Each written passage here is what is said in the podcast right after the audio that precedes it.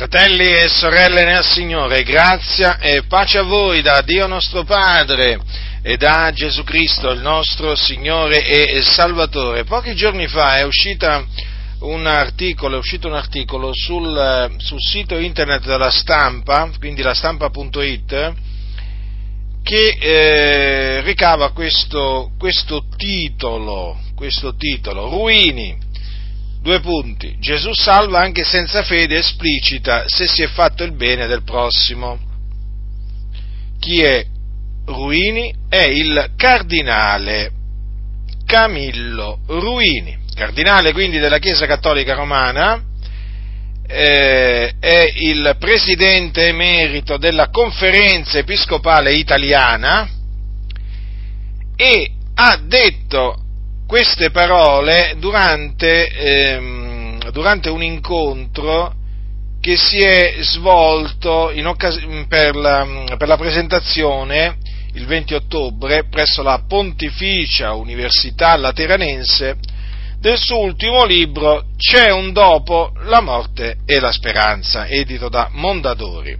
Ora, questo eminente eh, cardinale, quindi, parliamo di un cardinale, eh, quindi nemmeno di un prete, cioè di un cardinale, voi sapete che il cosiddetto Papa, il capo della Chiesa Cattolica Romana, quando viene eletto, viene eletto tra i cardinali. Ebbene, questo eh, cardinale ha affermato che si può essere salvati anche senza credere nel Signore Gesù Cristo, quindi senza fede, senza la fede nel figliolo di Dio è possibile essere salvati nel regno di Dio. Ora, le sue testuali parole eh, sono state le seguenti.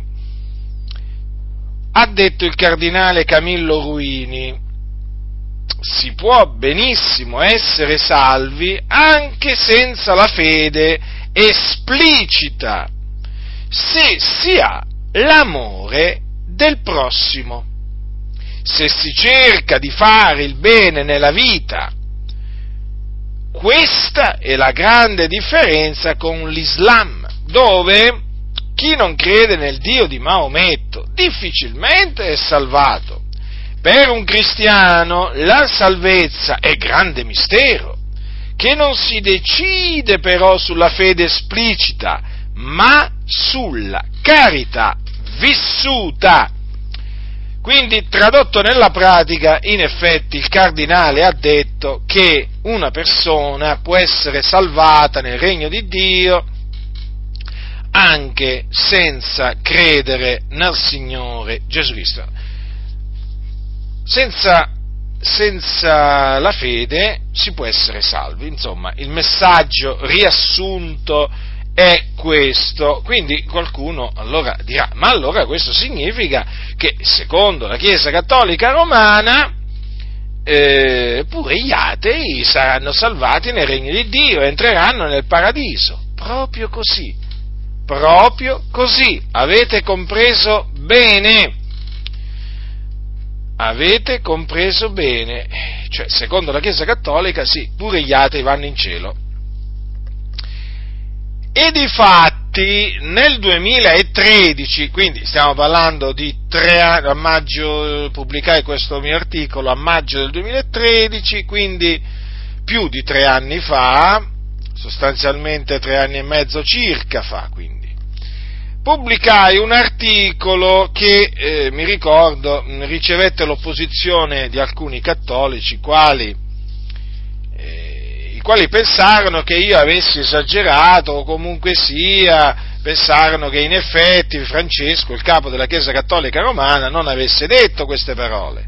Ebbene, vi ricordo dunque quello che de- disse nel, eh, nel 2013 il, eh, l'attuale capo della Chiesa Cattolica Romana, Francesco, eh? o Jorge Bergoglio, perché lui viene dall'Argentina, eh? Eh, a maggio, a maggio, del 2013 uscì un articolo sull'Huffington Post, quindi un giornale autorevole. E in questo articolo c'erano le seguenti sconcertanti dichiarazioni di Francesco che mandava in cielo gli atei. Per modo di dire, naturalmente, perché noi sappiamo che gli atei vanno all'inferno, quelli che non hanno la, crede, la fede nel Signore Gesù Cristo, quando muoiono vanno all'inferno. Eh, uso questa espressione eh, quando dico che la Chiesa Cattolica manda in cielo pure gli atei per, diciamo, semplificare il concetto. Allora, le parole di Francesco furono le seguenti. Ascoltate attentamente.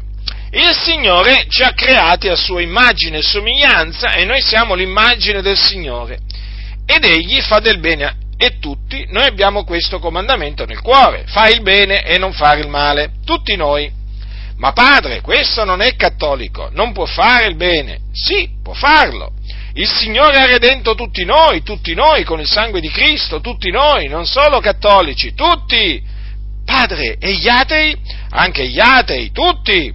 Dobbiamo incontrarci facendo il bene ma padre, io non credo, sono un ateo, ma fai il bene, noi ci incontreremo là. In altre parole, quella sta per in paradiso. Chiaro? È molto chiaro. Insomma, secondo la Chiesa Cattolica Romana è proprio così, il cardinale Ruini non ha fatto altro che confermare quello che aveva detto Francesco nel 2013. Poi alla fine, vedete, tutto, tutto viene confermato. Ah, quanti mi hanno detto, ma Giacinto, guarda che forse, guarda che forse hai capito male. Hai capito male, guarda che non voleva dire questo, sei tu che hai compreso una cosa per un'altra. Poi, ecco, a distanza di tre anni arriva il cardinale Ruini che praticamente conferma pienamente quello che ha detto Francesco tre anni e mezzo prima circa. Perché Francesco aveva detto che anche gli atei vanno in paradiso, quindi basta fare del bene. Poi diciamo, da ateo, tranquillo che c'è un posto assicurato in cielo, secondo la Chiesa Cattolica Romana, anche per gli atei. Quindi la salvezza si basa sulle opere, si basa sulle opere. Eh?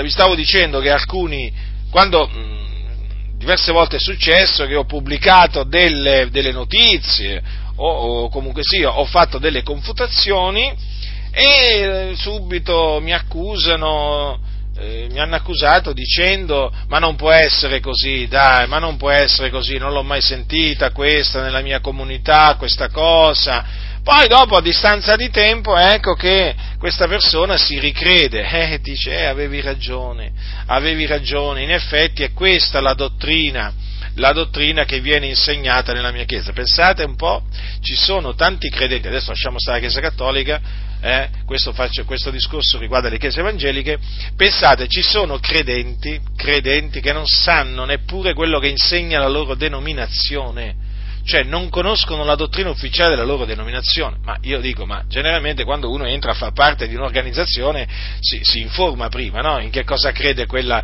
quella, organizzazione, no, qua ci sono addirittura credenti che non sanno qual è la dottrina ufficiale della loro organizzazione, gliela devo spiegare io che non faccio parte della loro organizzazione, ma fratello, ma nella mia comunità questa cosa non viene insegnata. E che significa che non viene insegnata? Non l'hai mai sentita? O magari l'hai sentita, de, mm, diciamo, presentata in una maniera che non te ne sei accorto, perché oggi purtroppo tanti quando vanno al culto eh, dormono, dormono, dormono, dormono. Oramai gli possono dire gli possono dire quello che vogliono tanti pastori e taluni, tanto sanno che dormono, eh? sono là appisolati sulla loro sedia, gli possono dire qualsiasi cosa, questi dicono amen, poi alla fine del culto gli chiedi ma che ha detto il pastore? Bah, non mi ricordo. Ma hai capito quello che ha detto? No, guarda, non ci ho fatto caso. E perché? Perché dormono, dormono, dormono. E poi ti vengono a dire, ma sai, nella mia comunità queste cose non vengono insegnate. Poi dopo si devono ricredere, quando naturalmente si svegliano, poi si ricredono e dicono, eh, avevi ragione, sai, fratello Giacinto, avevi ragione. Ma avevo ragione perché avevo capito, eh? Avevo capito quello che era stato detto.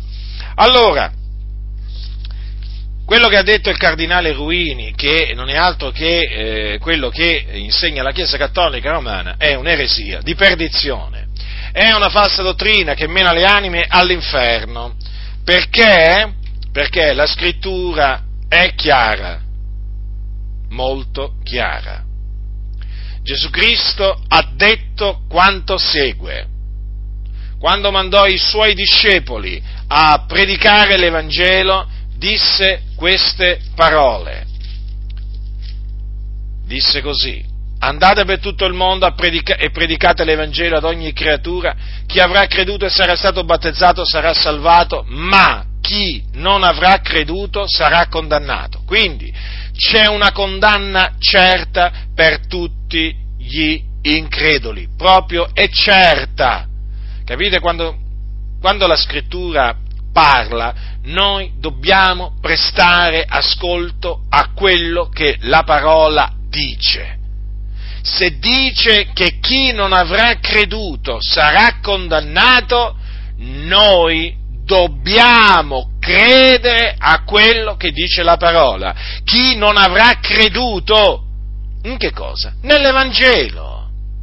L'Evangelo che è la buona, o anche Evangelo e anche Vangelo, eh? devo fare questa precisazione eh? per molti nelle adi a cui è stato detto, no, non dire Vangelo, devi dire Evangelo, eh? perché ti dicono, questa poi veramente, questa è una, una, cosa assurda, no, Vangelo significa notizia, significa solo notizia, mentre Evangelo significa buona notizia, e eh no, questo è un errore, un errore veramente che non mi aspettavo che le Adi dicessero pure questa assurdità, eppure la dicono.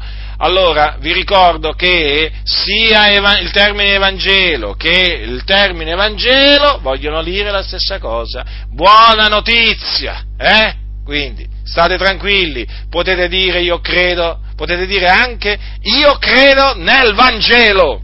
Io lo dico perché è eh, la stessa cosa che dire io credo nell'Evangelo. Allora vi stavo dicendo, l'Evangelo è la, la buona novella che Gesù è il Cristo, cioè l'unto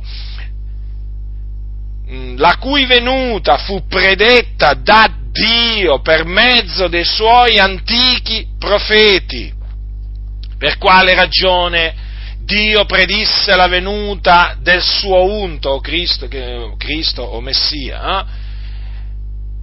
predisse la venuta del Cristo perché eh, il Cristo era stato innanzi preordinato da Dio per essere la propiziazione per i nostri peccati. Quindi il Dio aveva innanzi decretato di mandare il suo unto o il suo figliuolo per compiere la propiziazione per i nostri peccati. Infatti Gesù Cristo è chiamato, è, chiama, è chiamato agnello senza difetto né macchia, ben preordinato prima della fondazione del mondo, ma manifestato negli ultimi tempi per voi, o quindi per noi, dice l'Apostolo Pietro. Quindi, quando si dice che Gesù è il Cristo, intendiamo dire, perché questo è quello che intende dire la scrittura, che Gesù di Nazareth è colui nel quale si sono adempiute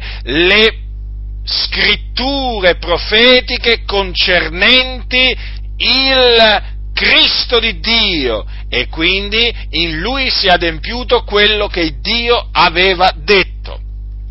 Gesù dunque è l'unto o il Cristo che Dio ha mandato nel mondo per essere la propiziazione per i nostri peccati ed è diventato la propiziazione per i nostri peccati, morendo sulla croce per i nostri peccati e risuscitando il terzo giorno. Capite? Quindi questa è la buona novella o l'Evangelo. Chi avrà creduto nell'Evangelo e sarà stato battezzato sarà salvato. Eh? queste sono le parole di Gesù, chi avrà creduto e sarà stato battezzato sarà salvato, ma chi non avrà creduto sarà condannato. Quindi, da un lato Gesù Cristo ha assicurato la salvezza a coloro che credono e naturalmente perseverano fino alla fine nella fede. Dall'altro però Gesù Cristo, il figlio di Dio, ha assicurato la condanna per tutti coloro che non credono nell'Evangelo. E di fatti la scrittura afferma quanto segue. Al capitolo 3, versetto 36 del eh, Vangelo eh, scritto da Giovanni è scritto chi crede nel figliolo ha vita eterna, ma chi rifiuta di credere al figliolo non vedrà la vita, ma l'ira di Dio resta sopra di lui. Ancora una volta notate che la sorte di chi crede, la sorte di crede è totalmente diversa dalla sorte di chi non crede quindi i credenti da un lato e gli increduli dall'altro, o sei di qua o sei dalla parte dei credenti o sei dalla parte degli increduli. Se sei dalla parte dei credenti hai vita eterna, se sei dalla parte degli increduli non hai la vita eterna e non vedrai la vita, ma l'ira di Dio è sopra di te. Questo appunto è quello che dice la Sacra Scrittura. I credenti dunque, i credenti nel Signore Gesù Cristo sono sulla via della salvezza, gli increduli sono sulla via della perdizione. Gli increduli chi sono? Coloro che non hanno la fede, i senza fede, chiamateli anche in questa maniera. Comunque gli increduli non hanno la fede nel figliolo di Dio e sono sulla via della perdizione. Ma io dico, ma la via della perdizione perché è chiamata così? Perché mena in perdizione. Certamente non può menare, non può menare alla vita, non può menare nel regno di Dio, altrimenti non sarebbe chiamata la via della perdizione. E Paolo dice quanto segue ai, ai santi di Corinto, se il nostro Vangelo è ancora velato, è velato per quelli che sono sulla via della perdizione, per gli increduli, dei quali l'Iddio di questo secolo ha accecato le menti, affinché la luce dell'Evangelo, della gloria di Cristo, che l'immagine di Dio non risplenda loro. Notate come vengono chiamati eh, eh, quelli che sono sulla via della perdizione, sono chiamati gli increduli. Ora la via della perdizione dove mena? Eh, dove mena la via della perdizione? In perdizione. Quindi Camillo Ruini proprio proprio eh, era grandemente, ma d'altronde non è salvato Camillo Ruini, pure Camillo Ruini come Francesco e come tutti gli altri cardinali sono sulla via della perdizione, loro non hanno creduto nel Signore Gesù Cristo, non hanno la fede nel figliolo di Dio, infatti quando parlano manifestano di non avere la fede nel Signore Gesù Cristo, non hanno la fede degli eletti di Dio, ecco perché parlano in questa maniera, ma vi risulta risulta che gli apostoli parlavano in questa maniera? No, non parlavano in questa maniera, ma perché loro avevano creduto e quindi parlavano in accordo con la Sacra Scrittura. Ma questi prelati della Chiesa Cattolica Romana, ma questi prelati della Chiesa Cattolica Romana, ma non hanno creduto nel Signore Gesù, non hanno creduto nel Signore Gesù, ecco perché parlano parlano in questa maniera perché non hanno la fede. A nessuno, a nessuno che ha la fede nel figlio di Dio viene in mente di parlare in questa maniera abominevole, in questa maniera ingannevole che trascina le anime all'inferno. Ma vi rendete conto qua? Ma vi rendete conto che qui le anime stanno andando all'inferno, i cattolici romani stanno andando all'inferno, pensando che senza la fede nel Signore Gesù eh, si, può andare, si, può and- si può andare in cielo? Ah, voi direte, beh, ma i cattolici credono, ma chi credono i cattolici romani? Ma in chi credono? Hanno riposto la loro fiducia nei preti, nei cardinali, nei, nei papi, peraltro adesso ce ne hanno due di papi, eh? Ma non hanno riposto la loro fiducia nel Signore Gesù Cristo, loro hanno riposto fiducia nelle loro opere buone, nelle indulgenze, nelle messe per i morti e per i vivi, ma non hanno la fede nel figliuolo di Dio, ripongono la loro fiducia in Maria, eh sì, in Maria, certo. eh? in quella, in, nella madre di Gesù, che è in cielo, nella gloria, però che non li ascolta quando loro la invocano, ma Maria non li ascolta, eh? non li ascolta. Eh, dicono Maria prega per noi, ma Maria non prega, non prega per loro e non prega nemmeno per, per, per nessun altro. Eh? In cielo alla, eh, c'è il figliolo di Dio che prega per noi, eh? Gesù Cristo, il figlio di Dio, alla destra del Padre. Maria non prega, non fa da avvocato, non è corredentrice, eh? Maria è in cielo, nella gloria, come lo è eh, Maria Maddalena, e come, come, sono Aquile, come, sono Aquila, e Priscilla, no? quella coppia di credenti, vi ricordate? No? Quindi Priscilla in cielo e tante altre, tante altre sorelle, eh, voglio dire, ce ne sono veramente eh, trascritte nella Bibbia. Ma, eh, voglio dire, in cielo Maria, eh, nella gloria, lode del Signore, però non può intercedere nella maniera assoluta per coloro che sono sulla terra, quindi per noi. No, assolutamente. Allora non hanno la fede nel figliolo di Dio i cattolici romani, eh? E poi alcuni li sento di, addirittura c'è chi va dicendo che Francesco, Francesco è nato di nuovo, è pure battezzato con lo Spirito Santo, eh? siamo a posto veramente, adesso hanno fatto diventare Francesco pure battezzato con lo Spirito Santo, pensate un po' voi, ma pensate un po' voi cosa dobbiamo sentire, cosa dobbiamo sentire. Eh? E quindi vedete, cioè, uno, uno, che dice, uno, che dice, che in cielo incontreremo pure gli atei, cioè che in cielo ci vanno pure gli atei, ma può essere mai nato di nuovo? Ma può essere mai nato di nuovo? Ma pensate, fratelli e signori, che io, che io, quando non avevo la fede nel figliolo di Dio, io sapete cosa credevo? Eh, ve lo dico io cosa credevo. Io credevo che gli increduli andavano all'inferno. Sì, sì, Sapete perché lo credevo fermamente? Perché io ero persuaso, pienamente persuaso, che se fossi morto in quella situazione in cui mi trovavo, io stesso sarei andato all'inferno. Io, io stesso ero sicuro che sarei andato all'inferno eh, se fossi morto in quella situazione in cui mi trovavo, cioè da non salvato, da non credente. Pensate, io sapevo di non essere un credente, eh? io mi presentavo come evangelico, no? Tu Butindaro di che religione sei? Ma io sono evangelico. Ah, tu sei evangelico, quindi sei protestante. Sì, sì, io sono, sono protestante, non sono cattolico. Noi, dicevo, gli dicevo a scuola, noi non adoriamo gli idoli, noi non facciamo le processioni, i nostri pastori si sposano, tutte queste cose qui, sapete, no? diciamo, cose che sapevo, sapevo perché chiaramente ne avevo sentito parlare, no?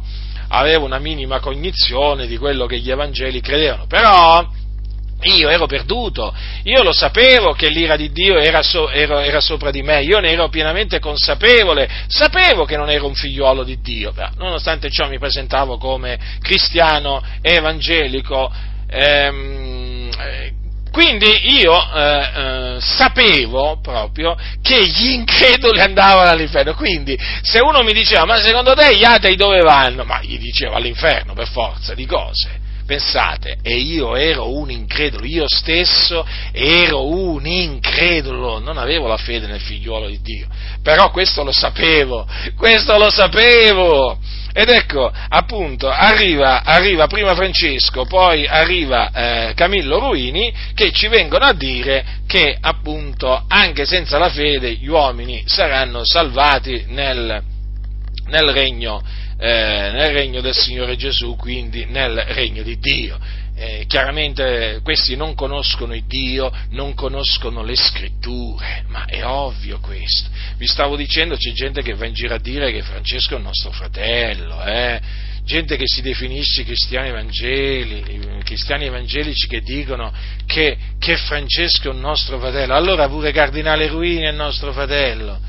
E allora poi i massoni sono nostri fratelli, sono tutti i nostri fratelli qui. A fi- va a finire che qui sono tutti i nostri fratelli, pure gli, atei, i cattolici, i buddisti, musulmani, shintoisti, sciamani, eh, tutti, tutti i nostri fratelli allora a questo punto sono. Eh beh, ma non hanno la fede. Eh vabbè, cosa vuoi che sia la fede? Eh? Si può essere salvi anche facendo soltanto del bene. No, la salvezza si ottiene per grazia mediante la fede nel Signore Gesù Cristo, perché Gesù Cristo è il Salvatore e in nessun altro è la salvezza, perché non v'è sotto il cielo alcun altro nome che sia stato dato agli uomini per il quale noi abbiamo ad essere salvati. Dunque chi crede nel Signore Gesù è salvo, eh?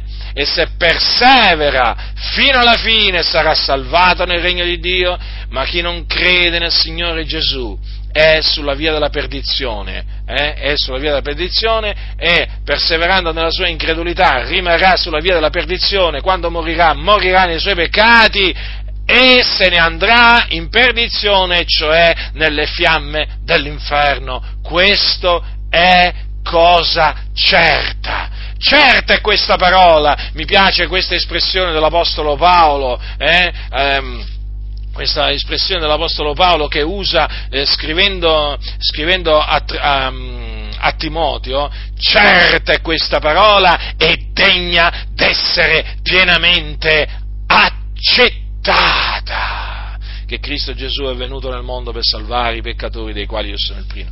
Dei quali sono il primo. Vedete queste parole di Paolo? Certa è questa parola è degna di essere pienamente accettata e quando tu leggi le parole di Gesù, eh, quando tu leggi le parole degli Apostoli, veramente devi essere sicuro che quella parola è certa.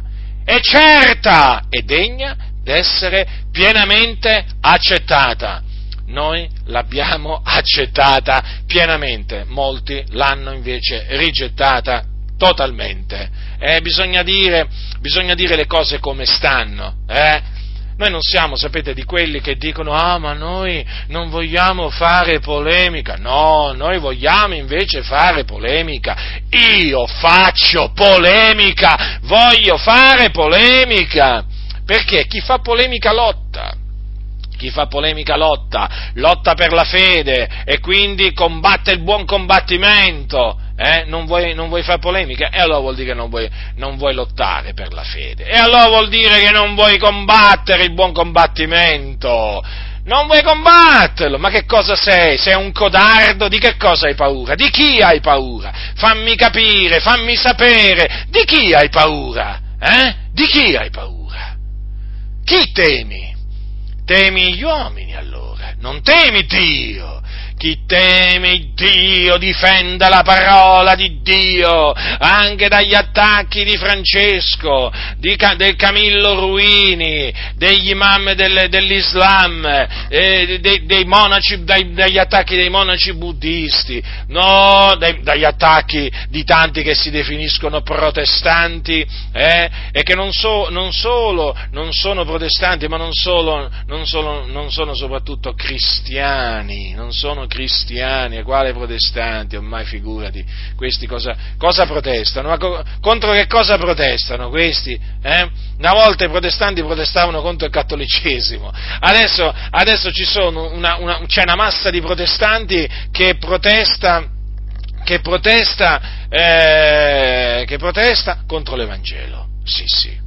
Ormai, ormai, tante chiese protestanti si sono ridotte a protestare contro l'Evangelo, contro la parola dell'Iddio vivente e vero, è per questo che la faccia di Dio si è rivolta contro di loro, è per questo che Dio combatte contro di loro, perché questi si sono messi contro la parola dell'Iddio vivente e vero. Loro si sono messi contro, noi invece siamo a favore. E quindi facciamo polemica, sì, facciamo polemica, non ci vergogniamo, non ci vergogniamo di fare polemica polemica, perché nel fare polemica noi lottiamo strenuamente per la fede che è stata una volta per sempre, come dice il nostro fratello Giuda, eh, Giuda il fratello, fratello di Giacomo, eh, per la fede che è stata una volta per sempre tramandata ai santi, per questa fede preziosa, per la fede degli eletti di Dio. Noi lottiamo, noi lottiamo per l'Evangelo della gloria del beato Dio,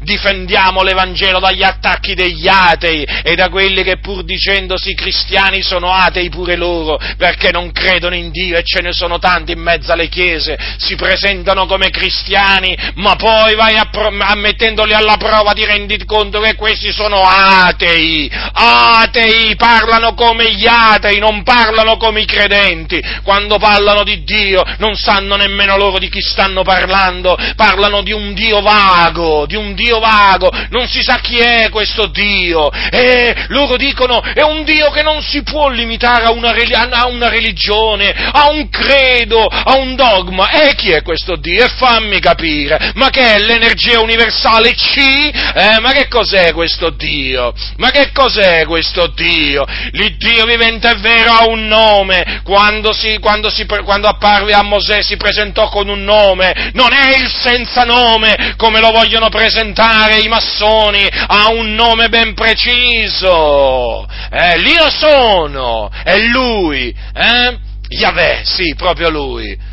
E qui stanno presentando un Dio, questi atei qua presentano un Dio senza nome. Eh? E quando gli presenti il solo vero Dio, ti dicono no, ma questo non è il mio Dio, e ci credo che non è il tuo Dio. Tu credi in un altro Dio, eh? credi nell'Iddio che ti ha presentato la massoneria. Eh? Sì, sì, proprio così, un Dio senza nome. E ci credo, perché quando parlano di Dio si mantengono sul vago, non lo chiamano mai l'Iddio e Padre del nostro Signore Gesù Cristo, non lo chiamano mai manifest- con il nome che si manifestò a Mosè. Perché? Perché questi non credono nell'Iddio vivente e vero, credono in un Dio che si sono fatti a loro immagine e somiglianza, un Dio che è d'accordo d'accordo con le loro perversioni, con i loro peccati, con la loro ribellione. Ecco chi è l'Iddio di costoro. Ecco perché se, quando parlano,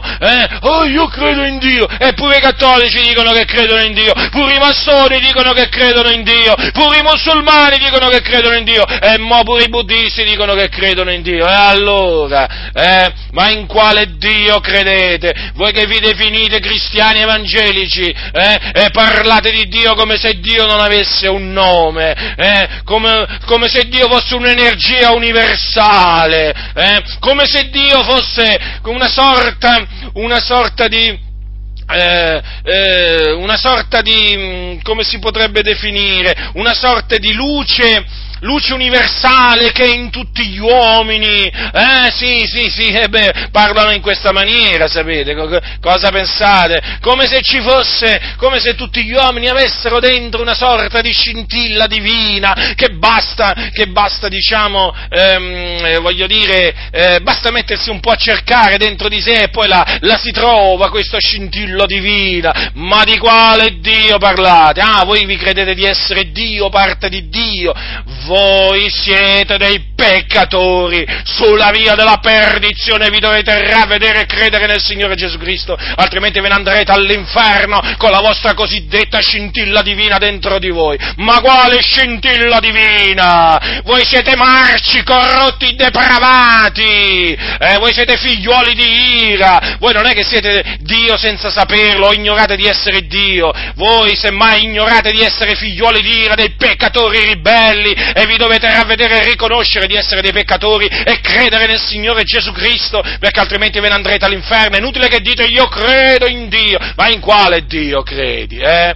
E poi dicono io credo in Dio, prima di tutto sono vaghi su Dio, e poi, e poi non dicono mai credo in Gesù Cristo, il Figlio di Dio, non lo dicono mai, non esaltano mai Gesù come l'unica via della salvezza, non esaltano mai Gesù, non lo glorificano mai, non lo esaltano mai e non lo difendono mai dagli attacchi degli impostori. Come mai? Perché sono increduli questi e nelle, chiese, e nelle le comunità pentecostali, le denominazioni pentecostali sono piene di increduli. Ci sono dei credenti, ma badate bene, le denominazioni pentecostali sono diventate come le denominazioni protestanti storiche, dove abbondano gli increduli. Eh, increduli! Non credono nemmeno in Dio, ve lo posso assicurare molti. Eh, però si presentano come cristiani e evangelici, metteteli alla prova, metteteli alla prova, chiedetegli in quale Dio hanno creduto, eh? e se hanno creduto nel Signore Gesù Cristo, il Figlio di Dio, e cosa hanno creduto in merito a Gesù, se hanno creduto che è morto sulla croce per i nostri peccati, secondo le scritture, se credono che è stato seppellito e se credono che è risuscitato dai morti,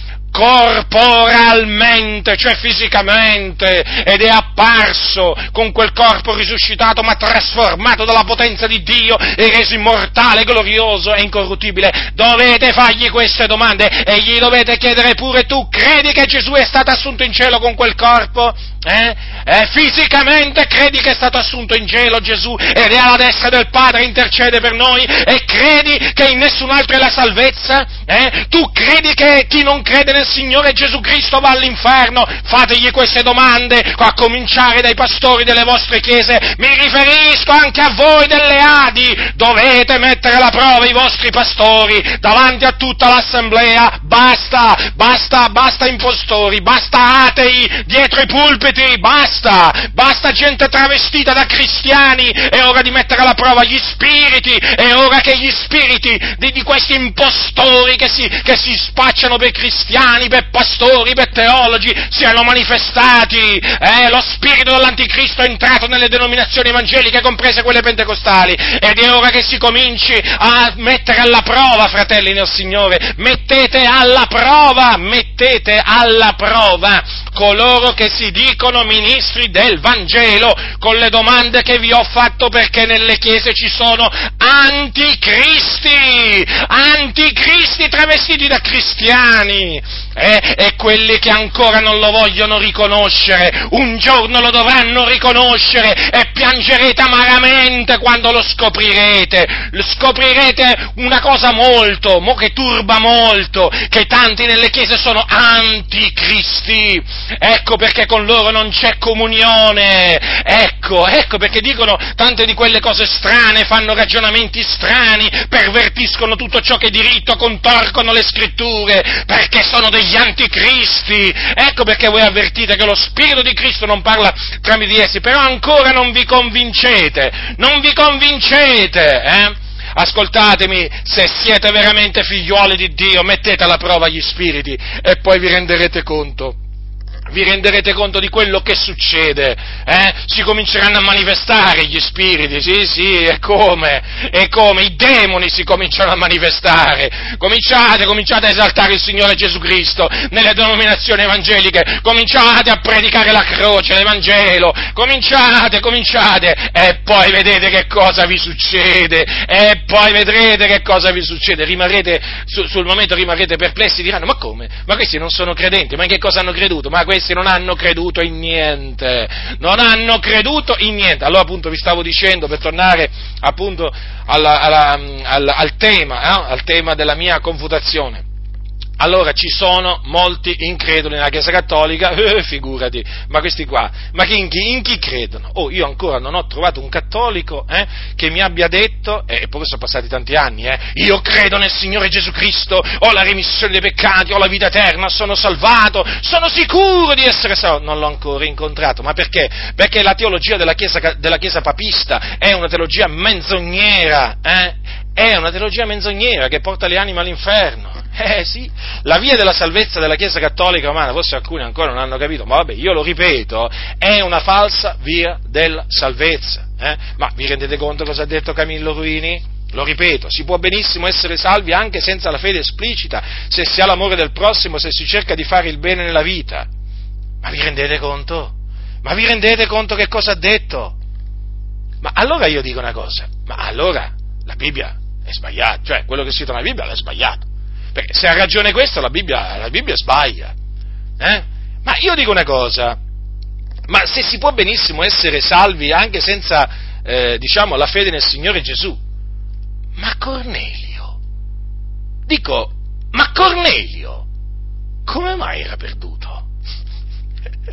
come mai era perduto prima che Pietro andasse a casa sua a predicare l'Evangelo? Eh? O meglio, prima che credesse nella parola dell'Evangelo annunziatagli da Pietro per ordine di Dio. Andiamo a vedere, capitolo 10 degli Atti degli Apostoli, prendete il capitolo 10 degli Atti degli Apostoli, eh, andiamo a vedere come stanno le cose nella Sacra Scrittura, ah, mi, mi, mi si spezza il cuore, ancora molti non hanno capito, molti non hanno capito una cosa molto semplice. La Chiesa Cattolica Romana è diventata quella che è diventata, o è, è quella che è, diciamo, è il risultato sostanzialmente di un abbandono della parola di Dio. Eh, certo, eh, la Chiesa Cattolica Romana è questo. È il risultato dell'abbandono della parola di Dio da parte della Chiesa di Roma. A un certo punto, nel tempo, eh, la Chiesa di Roma abbandonò la parola di Dio e diventò papato. Eh? E col passare del tempo introdusse ogni sorta di false dottrine. Avete visto come si è ridotta la Chiesa Cattolica Romana? Eh? Avete visto? Mm. Allora, questo che cosa insegna? Che quando la Chiesa si distacca, si allontana da ciò che è scritto, è chiaro che eh, si corrompe, si corrompe. Ma ci sono chiese che ancora non hanno capito questo, la storia, cioè non solo la scrittura, non gli insegna niente, ma cioè nemmeno gli insegna niente la storia della Chiesa Cattolica Romana, ma ci sono tante chiese evangeliche che oramai si danno la mano con la Chiesa Cattolica Romana perché hanno abbandonato anche loro, anch'esse la parola di Dio. È così. E oggi abbandoni questo, e, oggi, e domani abbandoni questo, e dopodomani abbandoni questo, e alla fine hanno abbandonato tutto. Eh? E adesso in mezzo a loro non puoi predicare l'Evangelo, non puoi predicare il ravvedimento. Se predichi il ravvedimento all'Evangelo, chiamano il 118, comunque ti dicono che sei matto, sei pazzo. Eh? Oh, stiamo parlando del ravvedimento all'Evangelo, eh? non, ho detto, non ho detto il velo, no, figuratevi. E che? Per essere dichiarato pazzo voi pensate che io devo mettermi, devo mettermi in queste comunità a insegnare il velo? Ma prima che, che, metto, prima che mi metto a insegnare il velo, prima che mi metto a dire non andate al mare, sono già dichiarato pazzo, al 100% già proprio la, sono già col telefono a chiamare il 118, no? per usare un po' una metafora, capite? Sei già matto, non devi arrivare al velo, ma no, tu basta che predichi il ravvedimento, l'Evangelo, il giudizio a venire, e sei già matto per queste chiese, matto, matto, sei da, un matto da legare, magari non te lo dicono proprio così, però insomma te lo fanno capire. Eh? Quindi, che cosa, vi voglio dire, state attaccati alla parola di Dio, fratelli, state attaccati alla parola di Dio, leggete del continuo la parola, meditate su di essa, eh? ritenete fermamente quello che leggete, deponetelo nel vostro cuore e conservatelo nel vostro cuore. Questa, cioè la, la, la, la scrittura che voi leggete, è la parola di Dio, ispirata da Dio fidatevi della parola di Dio. Quelli che hanno smesso di fidarsi della parola di Dio sono all'inferno. Ecco, io basta che vi dico questo. Eh? Ma sapete quanta gente un giorno era credente, poi ha smesso di credere e è andata all'inferno poi quando è morta? Dove sono adesso? Dove sono? All'inferno, nelle fiamme. Eh?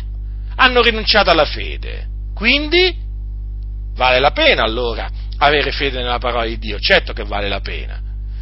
Allora, in Cesarea, veniamo, veniamo a Cornelio, per, sempre per eh, confutare Camillo Ruini e, e, e, i, suoi, e, i, suoi, colleghi cardinali e con a capo, eh, con a capo appunto eh, il, eh, quello che loro chiamano il sommo pontefice, no? che è a capo dei cardinali. Allora, perché dicono questa cosa qua?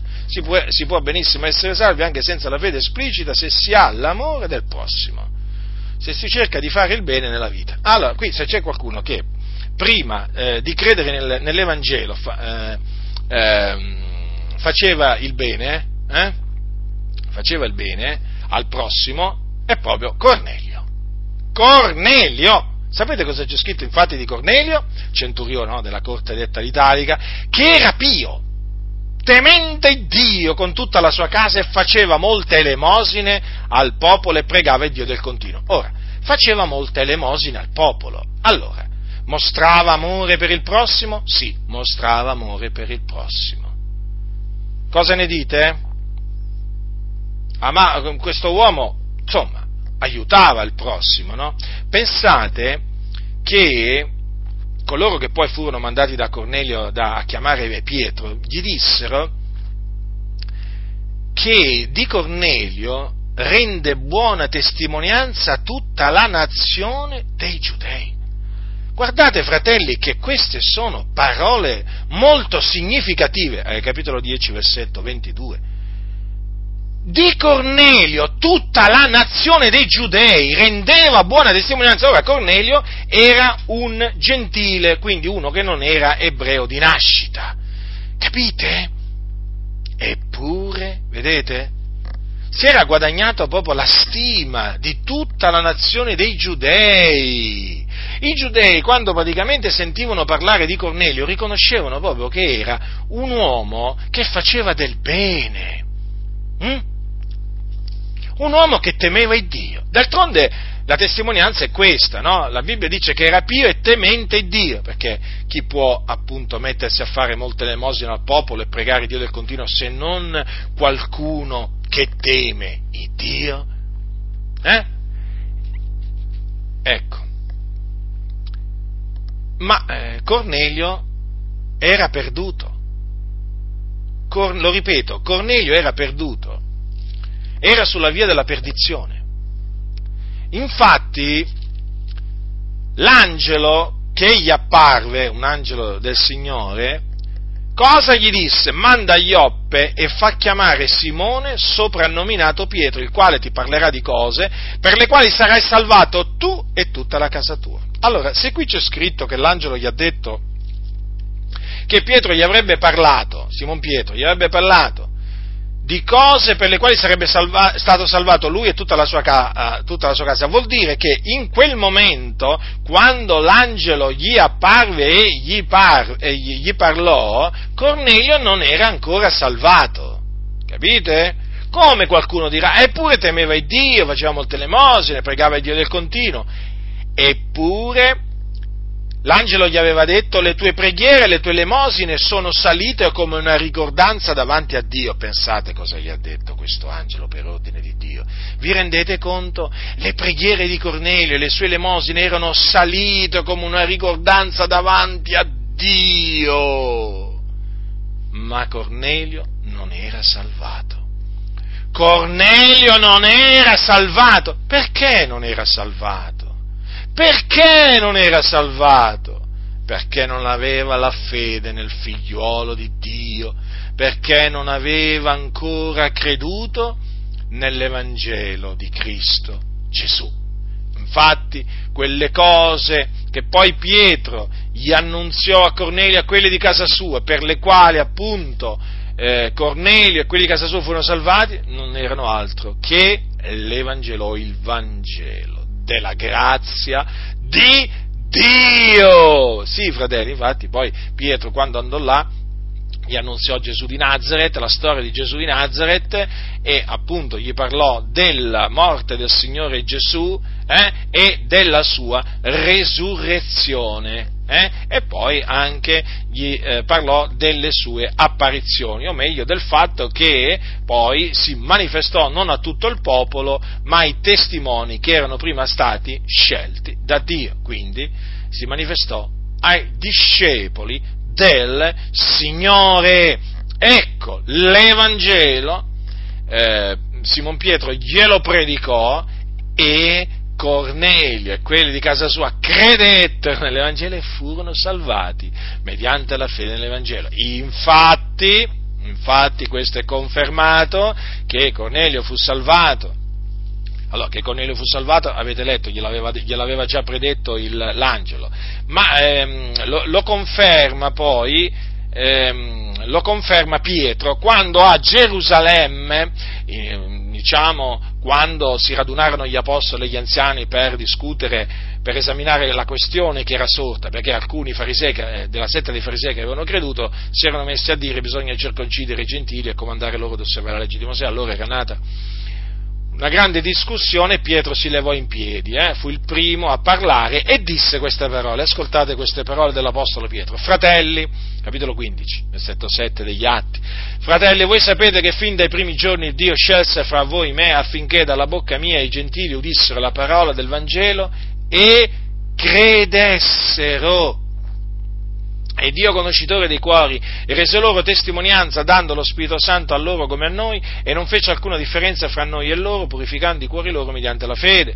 Perché dunque tentate adesso il Dio mettendo sul collo dei discepoli un gioco che né i padri nostri né noi abbiamo potuto portare, anzi noi crediamo di essere salvati per la grazia del Signore Gesù nello stesso modo che loro. Allora, innanzitutto Pietro vorrei che notaste parto dalla, proprio dalla, dalle ultime parole che ha detto Pietro. Noi crediamo, noi naturalmente intende dire noi ebrei, eh? noi ebrei, perché lì stava parlando degli ebrei, noi di nascita che avevano creduto nel Signore Gesù, ma comunque pur sempre ebrei di nascita. Noi crediamo di essere salvati per la grazia del Signore Gesù nello stesso modo che loro. Chi sono questi loro? Sono i gentili, sono i gentili. Ora, tra questi gentili appunto c'erano eh, pure Cornelio e quelli di casa sua, per la salvezza eh, dei quali il Dio scelse mm, eh, Simon Pietro affinché gli andasse a annunziare l'Evangelo della nostra salvazione, la parola del Vangelo. E come furono salvati? Credendo sì, perché per grazia noi crediamo di essere salvati per la grazia del Signore Gesù, quindi mediante la fede. Mediante la fede nella parola del Vangelo. Nella stessa maniera dei gentili. Infatti dice affinché dalla bocca mia i gentili udissero la parola del Vangelo e credessero. Quindi vedete, udirono la parola del Vangelo, credettero, Dio gli diede di credere e furono quindi salvati per la grazia del Signore Gesù. Gli è per grazia che voi siete stati salvati. Vi ricordate queste parole dell'Apostolo Paolo? Sono scritte, sono scritte nella prima epistola agli Efesini. Dice così, gli è per grazia che voi siete stati salvati mediante la fede, ciò non viene da voi, è il dono di Dio, non è in virtù d'opera, affinché nessuno si glori. Dunque, gli è per grazia che Cornelio e quelli di casa sua furono salvati mediante la fede nel Signore Gesù Cristo, quindi mediante la fede nel Vangelo. E prima erano perduti sulla via, sulla via della perdizione. Eppure Cornelio faceva molte elemosine, ma nemmeno poche, ne faceva tante. E temeva Dio con tutta la sua casa, quindi in effetti non era solo lui a temere Dio, ma poi tutta la sua casa con lui temeva Dio. Faceva molte elemosine al popolo e pregava Dio del continuo, quindi pure pregava. E quelle preghiere salirono come una ricordanza davanti a Dio, come anche le, le, le, le tante elemosine che lui faceva. Era conosciuto dalla nazione dei giudei come un uomo giusto. Rendevano buona testimonianza di Cornelio, ma non era salvato, fratelli. Fu salvato credendo nelle cose che gli annunziò Pietro. Eh sì, Vedete dunque che l'esempio di Cornelio sta a dimostrare che Francesco, Camillo Ruini, e poi metteteci, metteteci pure l'altro cardinale lì, Ravasi, eh? che odora di massoneria, metteteci lui, ma metteteci tutta la schiera dei cardinali, eh? questi proprio non conoscono il Dio eh? Questi brancolano nel buio, non conoscono il Signore, non sono salvati, non sono salvati, non sono salvati e mentono contro la verità. Mentono contro la verità. Vedete, nella Chiesa Cattolica Romana la massoneria oramai comanda, eh? comanda la, la, dirigenza, chiamiamola così, la diciamo, allora possiamo, la curia romana, mettiamola così, la curia romana è eh, sotto l'influenza pesante della massoneria, è guidata dalla massoneria.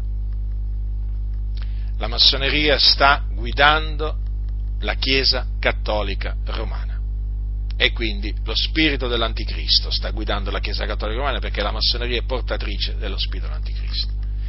E questa eresia di perdizione, eh, questa eresia di perdizione, la massoneria la difende strenuamente, perché la massoneria sostiene che ci sono molte vie che conducono a Dio, molte vie di salvezza. Praticamente la massoneria dice che non è indispensabile credere in Gesù per essere salvati, ma che l'uomo, perché l'uomo si può salvare benissimo facendo il bene, eh? aiutando il prossimo o comunque eh, sforzandosi di migliorare se stesso e l'umanità. Capite? Quindi è chiaro che dove arriva la massoneria arriva questo pensiero e nella Chiesa cattolica romana oramai questo pensiero è dominante. Mm? Beh, eh, Francesco odora di massoneria, il suo, discorso, il suo discorso favorevole agli atei è chiaramente un discorso massonico, certo che è un discorso massonico. Peraltro Francesco risulta essere membro onorario del Rotary che praticamente fa parte di quei club assieme ai Lions e ad altri club che eh, sono considerati una sorta di massoneria bianca, no? sono delle retrovie della massoneria dove la massoneria va a attingere eh, ehm, poi i futuri massoni e dove bisogna anche dire ci sono parecchi massoni in questi club ci sono parecchi massoni. Allora è chiaro che la massoneria eh, è portatrice di questa eresia, quindi eh, dove ci sono massoni state tranquilli che appunto eh, c'è anche questa, questa eresia, praticamente della salvezza fai da te. È una salvezza che esclude eh, il sacrificio di Gesù Cristo, o comunque è una via della salvezza eh, fasulla quindi, che, mh, mm, che non si basa sul sacrificio espiatorio di Gesù Cristo, per cui Gesù è morto inutilmente. Perché se voi considerate che l'Apostolo Paolo dice che Cristo Gesù è venuto nel mondo per salvare i peccatori, eh, se voi considerate che l'angelo che apparve a eh, Giuseppe gli disse, gli porrei nome Gesù, perché è lui che salverà il suo popolo dai loro peccati. Cioè, vi rendete conto che cosa significa? Significa che questa eresia di perdizione proprio mm, in un batter d'occhio elimina proprio la salvezza che Gesù è venuto a provvedere morendo sulla croce, spargendo il suo prezioso sangue. Certo, perché se gli atei eh, si possono salvare facendo il bene, allora è chiaro che la salvezza si basa sulle opere e se, basa, se è per opere non è più per grazia, quindi la grazia viene annullata e Cristo Gesù è morto inutilmente. Se la salvezza si può ottenere per opere facendo il bene, Cristo Gesù è morto inutilmente. Infatti questa eresia di perdizione ha lo scopo di far apparire il sacrificio di Cristo come un sacrificio inutile o la morte di Gesù come una morte inutile. E certo, se l'uomo si può salvare da sé. E poi questa eresia naturalmente non porta a predicare l'Evangelo, non porta a dire agli uomini ravvedetevi e credete nell'Evangelo, perché alla fine poi gli uomini si possono salvare anche senza credere nell'Evangelo. Vi rendete conto quindi quali nefaste conseguenze ha questa eresia? E allora attenzione, questa eresia oramai, oramai, è entrata pure nelle chiese evangeliche, perché? perché i massoni sono pure nelle chiese evangeliche. Molti ancora non hanno capito, eh, guardate, allora, molti hanno capito, ma molti ancora non hanno capito, che l'origine di tante eresie nelle chiese evangeliche, comprese quelle pentecostali, eh, all'origine, alla fonte, eh, c'è la massoneria, ci sono i massoni, ci sono i massoni, che di soppiatto hanno introdotto proprio anche questa eresia. Capite? Ma fratello, e tu che ne sai? Come fai a dire che quello è andato all'inferno? E Dio conosce il cuore. E poi, sai, faceva del bene. Capite? Mm? Vuoi che il Signore non ne tenga conto? Eh? Allora tu pensi che verranno salvati solo quelli che credono in Gesù? Ma possibile mai allora così pochi saranno salvati? E tutti gli altri allora dove andranno? All'inferno, fratello? Ma Dio ama tutti, ti dicono. Ma Dio ama tutti, vuole salvare tutti. E tu che fai, Giacinto? Ma tu predicando la parola della fede riduci riduci salvati, ma li fai apparire veramente pochi. E perché? Quanti, quanti, come dovrei presentare io i salvati? Come tanti?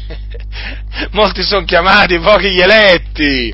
Sono pochi quelli che trovano la via che mena la vita. Ma io non posso mica allargare, mica posso allargare la, la via, la via, eh, la via di cui ha parlato il Signore, no? Che ehm, la via angusta, che faccio? L'allargo? Eh no, lungi da me. Eh, e la via spaziosa, quella che mena alla perdizione, che faccio? La restringo? Restringo quella e allargo questa? Eh? Quindi praticamente dovrei, dovrei, fare praticamente un'opera di conversione, no? Dovrei rendere la via che mena alla vita spaziosa e invece e invece la via che mena alla perdizione, angusta, come disse uno stolto, no? Bisogna fare i salti mortali per andare all'inferno adesso. Ma quali salti mortali? La maggior parte delle persone sono sulla via che va in perdizione, miliardi di persone, ve lo posso dare per certo, miliardi di persone sono in questo momento mentre io predico, eh, miliardi, eh, miliardi miliardi di persone sono sulla via della perdizione. Dovessero morire tutti in questo preciso momento, tutti questi miliardi di persone andrebbero all'inferno, cattolici, musulmani, eh, buddisti, insomma, tutti quelli che non credono nel Signore Gesù Cristo andrebbero proprio in un attimo andrebbero all'inferno perché sono sulla via della perdizione. Eh? Quindi Bisogna tenersi a quello che dice la parola di Dio, non, non, a quello che dice Camillo Ruini o a quello che dice Francesco o a quello che dicono tanti cosiddetti pastori evangelici eh, che praticamente si possono dare la mano, possono camminare abbracciati eh, a questi due increduli eh, a la, e a tutti i cardinali e i vescovi, increduli pure loro. Vergogna! Vergogna! Eh, vi siete dimenticati proprio che cosa dice la Sacra, la sacra Scrittura. Certo, quando si predica la fede in Cristo, è ovvio che i salvati appaiono pochi, e certo, perché così dice la Sacra Scrittura, pochi sono quelli che trovano la via che mena alla vita, eh? sono pochi gli eletti, dove mai c'è scritto che sono tanti? Quanti furono salvati ai, ai giorni di Noè? Tanti? Quante anime furono salvate? Lo ricordi? Eh, pure insomma, a quel tempo, no? È vero, non, c'era non, c'erano tutte queste persone sulla faccia della terra che c'erano adesso, però insomma c'era anche lì un buon numero, no? Eh, insomma, però poche anime, otto anime furono salvate. Quando Dio distrusse Sodome e Gomorra e le città circonvicine, erano città, erano città, ora non, non c'è detto quante, quante persone vivevano eh, in queste città, ma insomma erano città, eppure chi fu? Chi il Signore salvò? Lot, il giusto Lot, eh? Non il mondano Lot, eh? il giusto Lot, che si tormentava ogni giorno l'anima sua giusta per le inique opere che lui vedeva, a motivo delle loro inique opere, no? degli abitanti. Eh?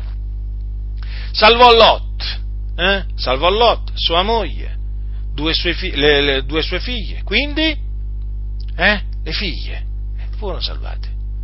Due figlie di Lot. Tante? A me paiono pochi, anche in questo caso. Ma poi voglio dire, ma mentre Gesù era sulla terra, quanti erano i suoi discepoli? Quanti erano i suoi discepoli? Erano la maggioranza? Eh? Si convertì tutto Israele magari? No, anche lì pochi. Infatti Gesù cosa disse loro? Non temere, o oh piccol gregge! Com'è che l'ha chiamato? Come l'ha chiamato il suo gregge il Signore? Ma come l'ha chiamato? Gregge sterminato? Eh, mentre era sulla terra, dico, eh? No, l'ha chiamato piccolo gregge. Ah, quanto mi piace questa espressione ma quanto mi piacciono queste parole di Gesù, eh?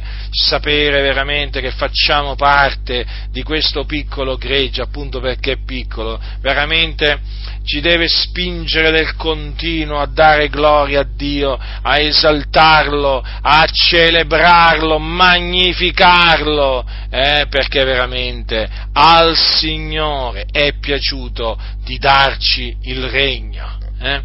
Alcuni veramente sono inclusivisti, vogliono includere tutti, tutti tra i salvati. Infatti la Chiesa Cattolica Romana eh, non è esclusivista ma è inclusivista, vedete?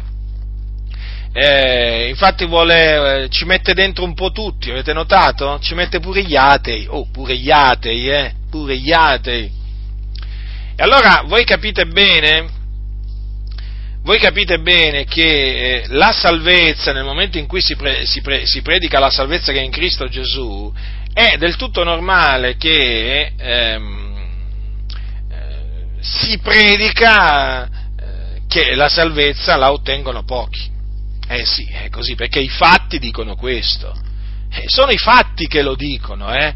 Sono i fatti che lo dicono, che sono pochi gli eletti.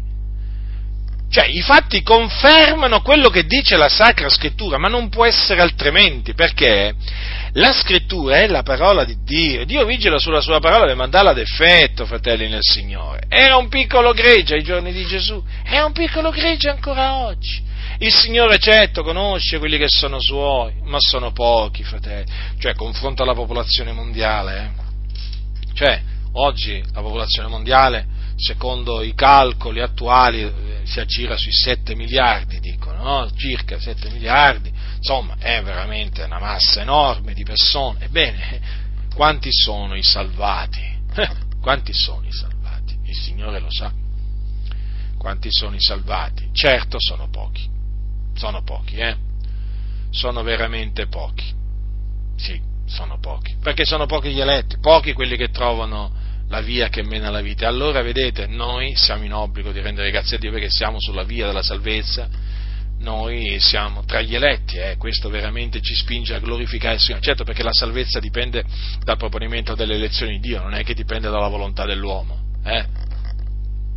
Perché appunto la Sacra Scrittura dice che ci ha eletti a salvezza eh, prima fin dal principio, prima della fondazione del mondo. Quindi, vedete, alla fine non è che è dipeso da noi, ma è dipeso dal, dal Signore. Invece qua, in questa maniera, come, come parlano i cattolici e anche tanti cosiddetti evangelici, la salvezza viene fatta dipendere eh, dalla volontà dell'uomo e poi dalle opere.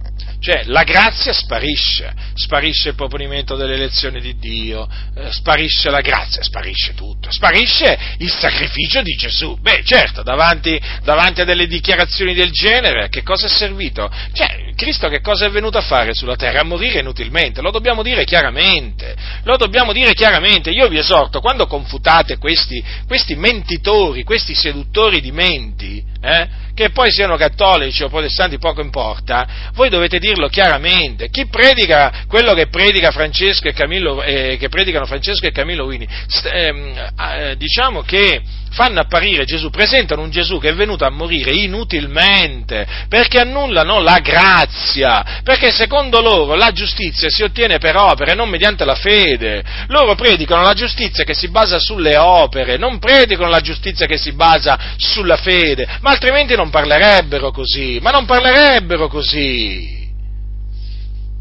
Predicano praticamente eh, la, de, la, la legge delle opere e non la legge della fede, predicano le opere e non la grazia.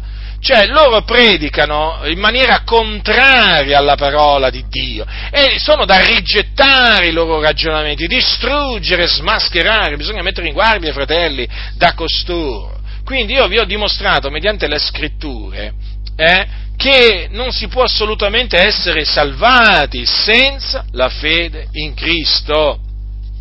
Non si può. Non si può, fratelli nel Signore, non si può. La salvezza non è per opere. Ah, cosa dice? Cosa dice l'Apostolo Paolo? L'ho letto prima. Non è in virtù d'opera affinché ognuno si glori, ma se fosse come dice Camillo Ruini, ma allora questi atei, allora gli atei si potrebbero gloriare nel cospetto di Dio, eh? perché? Perché si sono guadagnati la vita eterna, la salvezza, eh, per le loro opere, per i loro meriti, ma Cristo non, Cristo non, è che ci ha salvati per le nostre opere, Cristo ci ha salvati per la sua grazia, ma eh, non dimenticatevelo mai questo. Eh.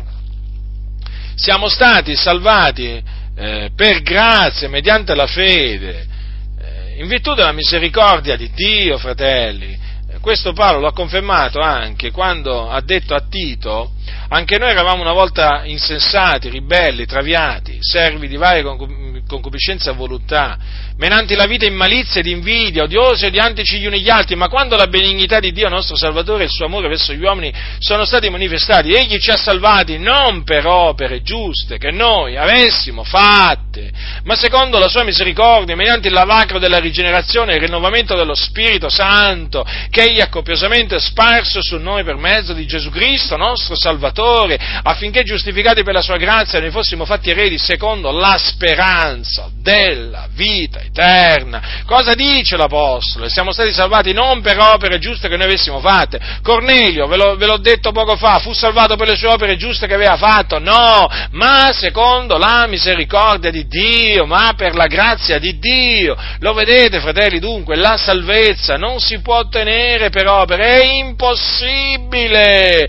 Chi si basa sulla salvezza per opere va all'inferno, la sua giustizia è come un abito sporco, un abito lordato. Capite? L'uomo, l'uomo si deve ravvedere e credere nel Signore Gesù per essere rivestito della giustizia di Dio, delle vesti bianche, che sono bianche perché sono imbiancate nel sangue dell'agnello.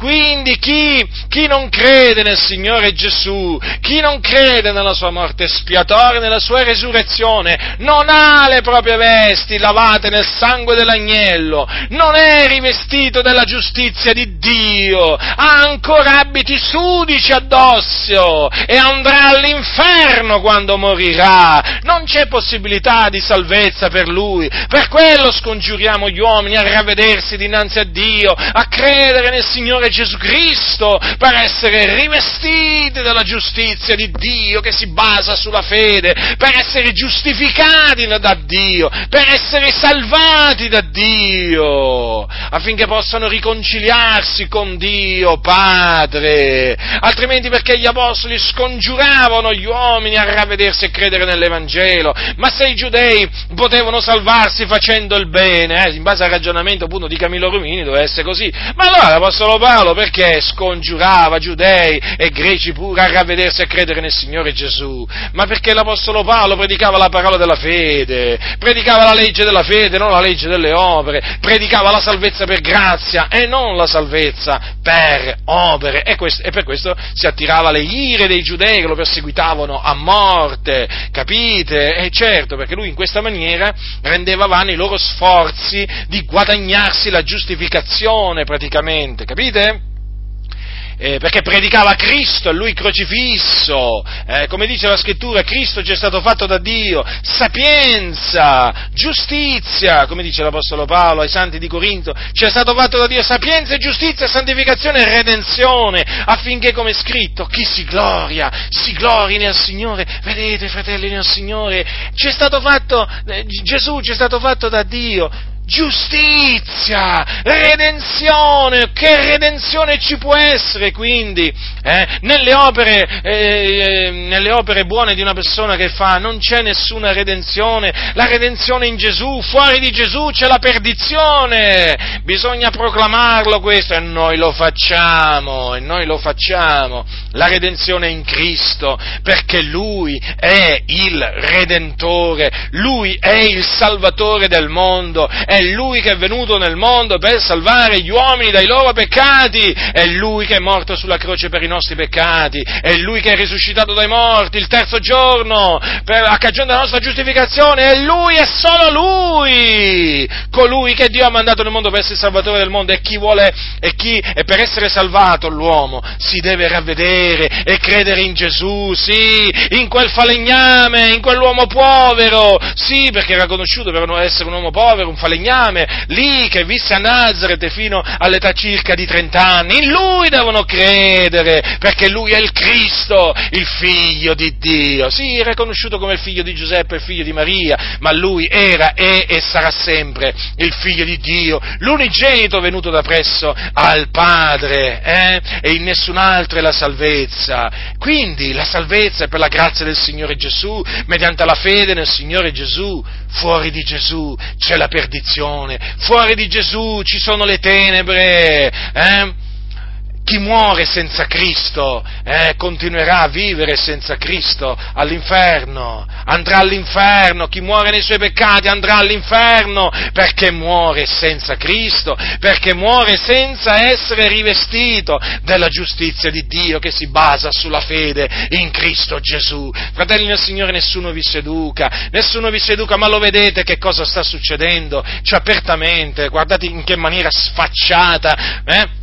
Guardate in che maniera sfacciata viene annullato il sacrificio di Cristo. E cosa fanno tanti credenti? Eh? O credenti, bisogna vedere se sono credenti. Poi, comunque, in effetti eh, ci sono dei credenti che dicono ma noi fratello non dobbiamo fare polemica, come non dobbiamo fare polemica? Ma non lo vedi che Camillo Ruini e Francesco stanno trascinando all'inferno eh, eh, centinaia di milioni di persone, ma non lo vedi? Ma lotta per l'Evangelo, ma difendi l'Evangelo, ma difendi il sacrificio di Cristo Gesù, il figlio di Dio, ma difendi la grazia di Dio, ma non lo vedi che è sotto attacco? Eh? Ah no, ma tu devi difendere la tua organizzazione, eh già, certo. Ah sì, è vero, perché ti è stato detto difendi, difendi, difendi eh, la, l'organizzazione di cui sei entrato a fare parte. Eh? No, tu non devi difendere l'Evangelo, no, no, ha, te l'hanno fatto capire o te l'hanno detto. Non devi fare polemica. Oh, per difendere la tua organizzazione però la polemica la devi fare, devi tirare fuori gli artigli. Eh? Guai a chi tocca la tua organizzazione ricordati, difendi l'organizzazione, che abbia torto o, o, che abbia ragione, difendila sempre, lascia perdere però le polemiche contro la Chiesa Cattolica Romana, contro Camillo Ruini, contro Francesco, lascia perdere, difendi la tua organizzazione, l'opera L'opera? Sì, sì, l'opera della massoneria. È quella la tua organizzazione. L'opera della massoneria, quella dovete difendere, eh? Certo, certo, e quanta polemica che fate in difesa della vostra organizzazione, dalla mattina alla sera, quanta polemica che fate contro di me. Uh, quanto siete polemici con me, eh? Ma quando? Ma non vi hanno detto che non dovete fare polemica, eh? E quanto siete polemici con il sottoscritto, eh? Eh sì, con il sottoscritto, eh? Con Camillo Ruini non fate polemica, eh? Con Francesco non fate polemica, eh? Eh no, eh no, con loro no con loro no, perché avete, avete stretto un patto di ferro eh, col Vaticano e anche con la massoneria. Niente polemica, eh? Niente polemica con i, con, con i prelati cattolici, niente polemica con i massoni, eh? Polemica però, eh? A tutta birra, come si suol dire, contro Butindaro Giacinto. Lui pensa solo a distruggere. Pensa solo a distruggere? Beh, innanzitutto io penso a edificare, però siccome che devo edificare devo anche distruggere, eh? E, e, sapete cosa devo distruggere? Le vostre menzogne. Eh, non vi piace che distruggo le vostre menzogne? Importante che piace al Signore. Le distruggo, le continuerò a distruggere. Sì, le vostre menzogne. No, se dite una cosa giusta, guardate, non la posso distruggere. Figuratevi che mi metto contro la verità. No, voi vi mettete contro la verità, ma io no. Se voi dite una cosa giusta, io, guardate, sono costretto a dire amen a ciò che di giusto dite po, po, poche cose giuste dite, eh? però a quelle poche cose giuste che dite io dico amen, ma a tutte le menzogne, e la lista è lunga, eh? io non dico amen, ma dico così non sia, e ve le distruggo, le smaschero, le confuto davanti a tutti, affinché i santi vedano che voi mentite contro la verità e vi lascino, vi lascino, oh, voi che siete ansiosi, eh? Oh, l'amore del denaro come vi rende ansiosi, eh? Come vi rende ansiosi l'amore del denaro? E certo, servite, servite il denaro, per quello siete ansiosi. Chi serve il Signore Gesù non è ansioso. Allora, eh, fratelli nel Signore, mi rivolgo a voi, vedete, non fanno polemica molti non fanno polemica contro i cattolici, contro i massoni, no, no, no, no, e no, e no, e no, con quelli non fanno polemica, fanno polemica con quelli che li riprendono, che li confutano, ma comunque, io spero nel Signore che sempre più anime si ravvedano eh, in queste organizzazioni, in queste organizzazioni religiose, si convertano al Signore Gesù Cristo e comincino veramente a... Ehm, a lottare strenuamente per la fede, insomma a fare quello che non hanno fatto per adesso, fino, fino ad adesso. Dunque bisogna fare polemica, fate polemica, fate polemica, fate polemica, fratelli nel Signore, non vi vergognate, qui c'è di mezzo l'Evangelo, l'Evangelo della nostra salvezza hanno annullato l'Evangelo, questi i, cattolici, i prelati papisti hanno annullato l'Evangelo, lo fanno pubblicamente noi quindi pubblicamente dobbiamo polemizzare contro di loro, confutando le loro menzogne, eh? badate bene, le loro menzogne stanno trascinando all'inferno centinaia di milioni di persone. Un'altra cosa, eh, gli atei vengono illusi e si, e si, ingannano a credere a queste parole. Sapete quanti atei si illudono? Mm? Tanti.